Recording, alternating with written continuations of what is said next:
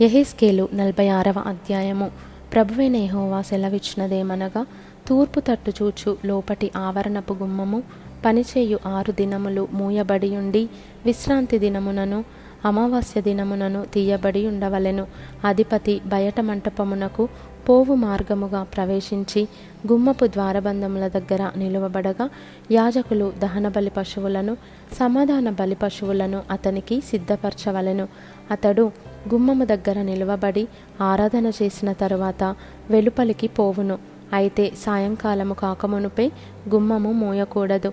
మరియు విశ్రాంతి దినములలోనూ అమావాస్యలలోనూ దేశజనులు ఆ తలుపు దగ్గర నిలువబడి యహోవాకు ఆరాధన చేయవలెను. విశ్రాంతి దినమున అధిపతి యహోవాకు అర్పింపవలసిన దహన బలి ఏదనగా నిర్దోషమైన ఆరు గొర్రె పిల్లలను నిర్దోషమైన యొక్క పొట్టేలను పొట్టేలుతో తూమెడు పిండి గల నైవేద్యము చేయవలెను. గొర్రె పిల్లలతో కూడా శక్తి కొలది. నైవేద్యమును తూము ఒకటింటికి మూడు పళ్ళ నూనెయు తేవలెను. అమావాస్య నాడు నిర్దోషమైన చిన్న కోడెను నిర్దోషమైన ఆరు గొర్రె పిల్లలను నిర్దోషమైన ఒక పొట్టేలును అర్పింపవలెను. నైవేద్యమును సిద్ధపరచవలెను. ఎద్దుతోనూ పొట్టేలుతోనూ తూమెడు పిండిని గొర్రెపిల్లలతో శక్తి కొలది పిండిని అర్పింపవలెను. తూము ఒకటింటికి మూడు పళ్ళ నూనె నైవేద్యము చేయవలెను. అధిపతి ప్రవేశించున్నప్పుడు గుమ్మపు మంటప మార్గముగా ప్రవేశించి అతడు ఆ మార్గముగానే వెలుపలికి పోవలెను. అయితే దేశజనులు నియామక కాలములయందు యహోవా సన్నిధిని ఆరాధన చేయుటకై వచ్చినప్పుడు ఉత్తరపు గుమ్మపు మార్గముగా వచ్చిన వారు దక్షిణపు గుమ్మపు మార్గముగా వెళ్ళవలెను. దక్షిణపు గుమ్మపు మార్గముగా వచ్చిన వారు ఉత్తరపు గుమ్మపు మార్గముగా వెళ్ళవలెను.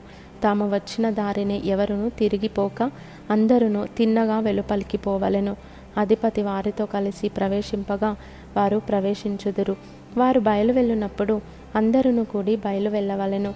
పండుగ దినములలోనూ నియామక కాలములలోనూ ఎద్దుతో గాని పొట్టేళ్ళతో గాని తూమెడు పిండియు గొర్రెపిల్లలతో శక్తి కొలది పిండియు తూము ఒకటింటికి మూడు పళ్ళ నూనెయు నైవేద్యముగా అర్పింపవలెను.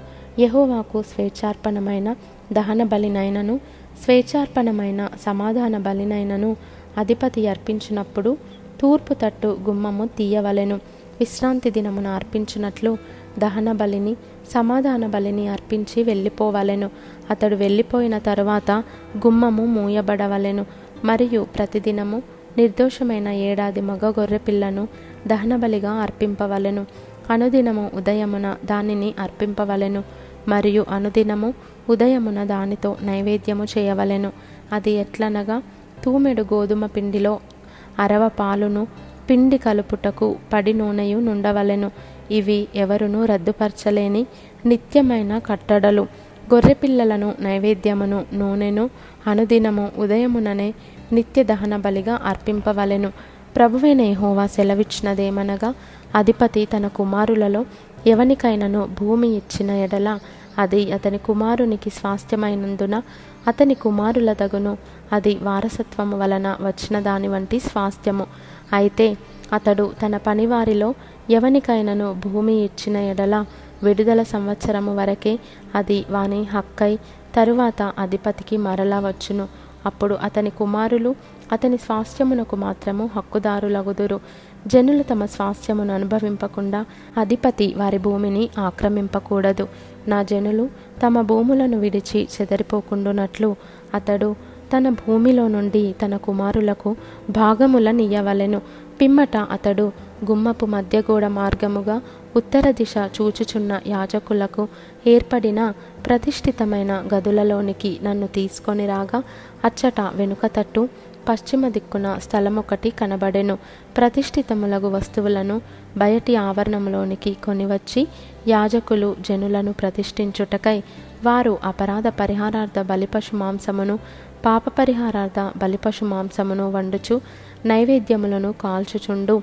స్థలమిదియే అని నాతో చెప్పి అతడు బయటి ఆవరణములోనికి నన్ను తీసుకొని వచ్చి ఆవరణపు నాలుగు మూలలను నన్ను త్రిప్పగా ఆవరణం యొక్క మూలమూలను మరి ఒక ఆవరణమున్నట్టు కనబడెను. ఆవరణపు మూలమూలను ఆవరింపబడిన ఆవరణం ఒకటి కనబడెను. ఒక్కొక్కటి నలభై మూరల నిడివియు ముప్పది మూరల వెడల్పును గలిగి నాలుగును ఏక పరిమాణముగా ఉండెను. మరియు ఆ నాలుగింటిలోనూ చుట్టూ పంక్తిగానున్న అటకలుండెను. చుట్టూనున్న అటకల క్రింద పొయ్యిలుండెను. ఇది వంట చేయు వారి స్థలము. ఇక్కడ మందిర పరిచారకులు జనులు తెచ్చు బలిపశు మాంసమును వండుదురని ఆయన నాతో చెప్పెను.